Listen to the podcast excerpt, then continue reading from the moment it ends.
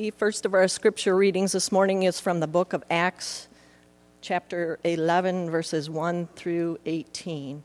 And it's on page 1003 in your Pew Bibles if you want to follow along. Now, the apostles and the believers who were in Judea heard that the Gentiles had also accepted the word of God. So when Peter went up to Jerusalem, the circumcised believers criticized him, saying, why did you go to the uncircumcised men and eat with them? Then Peter began to explain it to them step by step, saying, I was in the city of Joppa praying, and in a trance I saw a vision. There was something like a large sheet coming down from heaven, being lowered by its four corners, and it came close to me. As I looked at it closely, I saw four footed animals, beasts of prey, reptiles, and birds of the air. I also heard a voice saying to me, Get up, Peter, kill and eat. But I replied, By no means, Lord, for nothing profane or unclean has ever entered my mouth. But a second time the voice answered from heaven, What God has made clean, you must not call profane. This happened three times. Then everything was pulled up again to heaven. And at that very moment, three men sent to me from Caesarea arrived at the house where we were. The Spirit told me to go with them and not to make a distinction between them and us. These six brothers also accompanied me, and we entered the man's house. He told us how he had seen the angel standing in his house and saying, Send to Joppa and bring Simon, who is called Peter, and he will give you a message by which you and your entire household will be saved. And as I began to speak, the Holy Spirit fell upon them, just as it had upon us at the beginning. And I remembered the word of the Lord, how he had said, John baptized with water, but you will be baptized with the Holy Spirit. If then God if then God gave them the same gift that he gave us when we believed in the Lord Jesus Christ, who was I that I could hinder God? When they heard this, they were silenced, and they praised God, saying, Then God has given even to the Gentiles the repentance that leads to life. Bless you. The second reading is from the book of John, chapter 13, verses 31 through 35. When he had gone out, Jesus said, Oh, that's on page 982. When he had gone out, Jesus said, Now the Son of Man had been glorified, and God had been glorified in him. If God has been glorified in him, God will also glorify him in himself and will glorify him at once. Little children, I am with you only a little longer. You will look for me, and as I said to the Jews, so now I say to you, Where I am going, you cannot come. I give you a new commandment that you love one another just as I have loved you. You also should love one another. By this, everyone will know that you are my disciples, if you have love for one another. The readings of his holy word.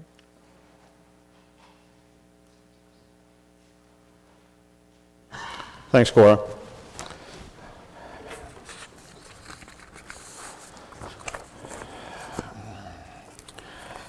You know, I oftentimes work on sermons for quite a while, and I've been working on this one uh, quite a while, and it's I'll love, and it's not love, as Corey might say. It's love of one, one another, and it's feeling and acting in loving ways to, towards another person. And I had the sermon pretty well laid out, and that was it was going well. And then the Boston bombing hit. And so the sermon went and broke in half. And so, what I want to talk about is what has been referred to often, and I'm sure you've heard of it, as, as the 11th commandment, which is what John is saying, as captured in, in the reading today. I give you a new commandment that you love one another just as I have loved you, you should also love one another. By th- this, everyone will know that you are my disciples if you, make, if you have love for one another. Now, it's, it's pretty straightforward, isn't it? And what Jesus is saying is eh, basically summarizing his, his ministry, God's message to us love. Love one another. And Again, it's not affection, it's being godly in love to, to, an, to someone else. I'm sure loving one another uh, is a simple statement. It's pretty understandable. Pretty simple that we should love each other. Uh, Jesus calls us to do this. God calls us to do this. But is it really that easy? Is it, is it as simple as saying, just do it? Okay, I'm going to do it. Doug, I'm going to love you. Aren't you lucky? now, the next question that pops to your mind is Whoa! Uh, who's everybody? Wait a minute now. I know Doug. That's pretty straightforward. But what about the person I don't know? You know, I know the people in the choir. I know most of you. Pretty easy to, to apply the 11th commandment love everyone.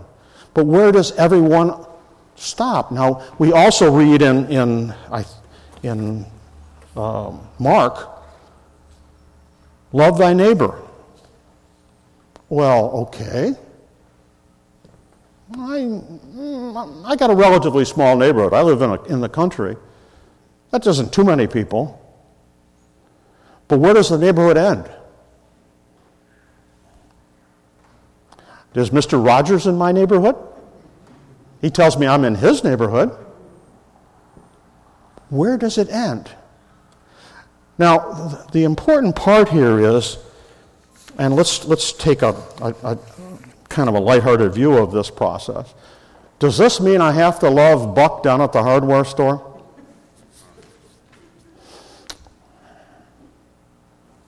Tough question, right? No easy answers there. Buck at the hardware store is not the easily, most easily loved person you'd ever want to know. Do I have to love Buck?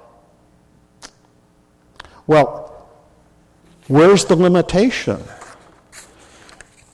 And it's important to, to note in this reading from uh, Mark, or from John, as much as the powerful statement of loving one another it's very powerful what is not said. There's no except in that statement, in that reading. I give you one new commandment, not a suggestion. The word is commandment.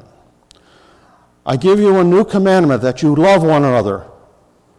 Just as I have loved you, you, should, you also should love one another. By this, everyone will know that you are my disciples, if you have love for one another. Did anybody hear anything about except Buck in that? Or Biff or Becky or whoever? There's no limitation to that. Well, whoa, now, now we're getting into a big thing here. It gets deep quickly, doesn't it? Well, Jesus was saying this to his disciples at a time when Jesus knew that he was not going to be there much longer. And he wanted to un- them to understand a very significant point of his ministry loving one another. He said it as a commandment. He didn't put any limitations on it. Well, a lot of people, just, he was talking to his disciples. Yes, he was. But he's talking to us as well. Very much talking to us. If he was talking to his disciples, he meant that, that close cadre of friends that represented his. Mm, no, that's not what it says. By this, everyone will know that you are my disciples. Aren't we disciples of Christ? Aren't we called by God to be disciples of Christ? So it's not, he's not talking, he's talking to the disciples, but he's not limiting to the, to the disciples. Well, what is the limitation to loving people? Remember the game? People start to judge. I can't love Buck. He does. And we're quick to put labels on people, aren't we? When we shouldn't do that. Now, it's all I'm saying is this is what we're supposed to do. But we are human. And that's where it starts to get in the way. Now, a wonderful book on, on, that will make you think about the idea of judgment and understanding why you shouldn't judge and why you should is a book by uh, Ron, Ron Hall and Denver Moore.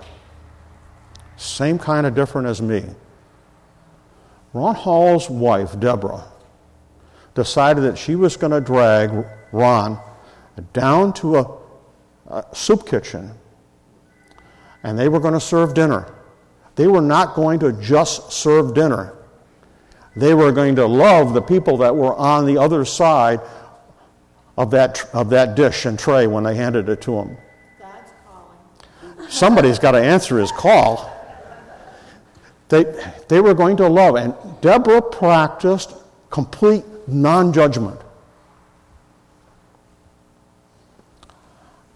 God bless her. What, a, what, a, what an amazing woman. And Ron is, her husband is, you know, he's looking at these folks and he's backing up until he hits something in the back, and he, then Deborah would drag him forward. But as the story unfolds, and I won't get into it very far, as the story unfolds, they befriend a, a man named Denver, who turns out to be an amazing gospel of, disciple of, of God.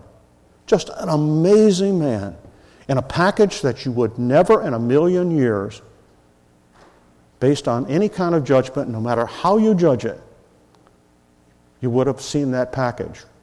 But it was, Dem- it was Deborah's love, un, uh, really full bore love, no, no hesitations, no limitations for Denver that's, that made the, the ability of them to understand who Denver was. And because of that, they changed the lives of millions of people. It's an amazing book. But the point here is she practiced something that it's almost impossible for all of us, certainly impossible for me to do. Now, I was doing pretty good down a different path on this sermon when the bombing hit.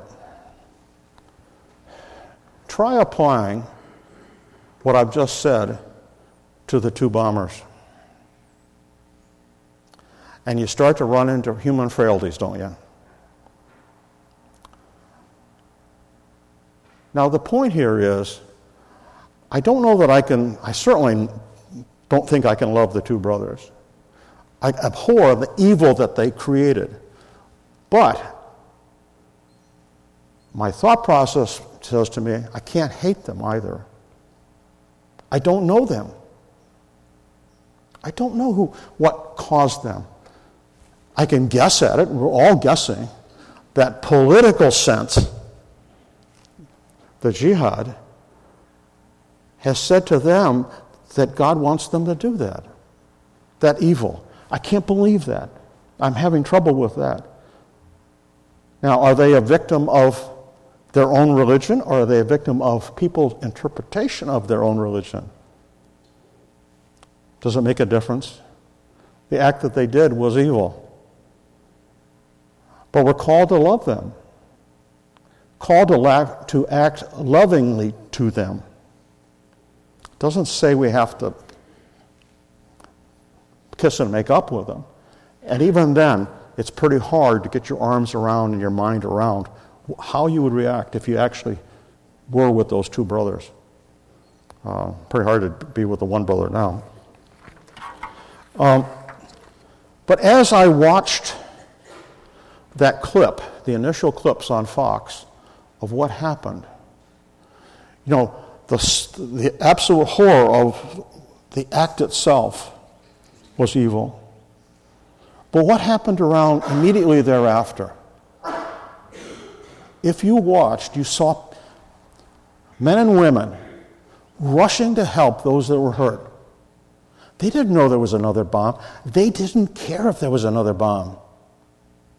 The outpour of love to those that were injured was exactly what Jesus is talking about. One clip strips, one clip sticks into my mind.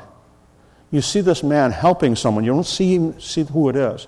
This man is helping someone, and he takes the shirt off his back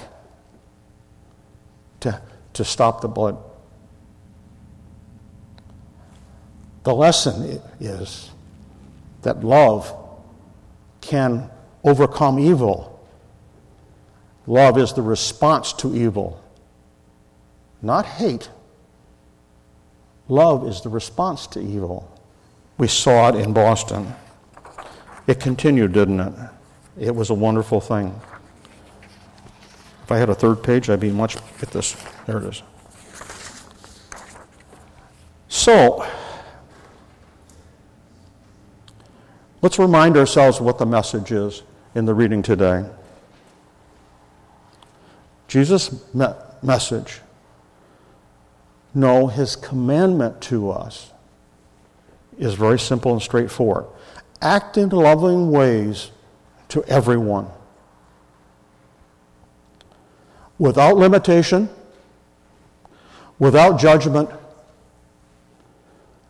be a disciple of Christ.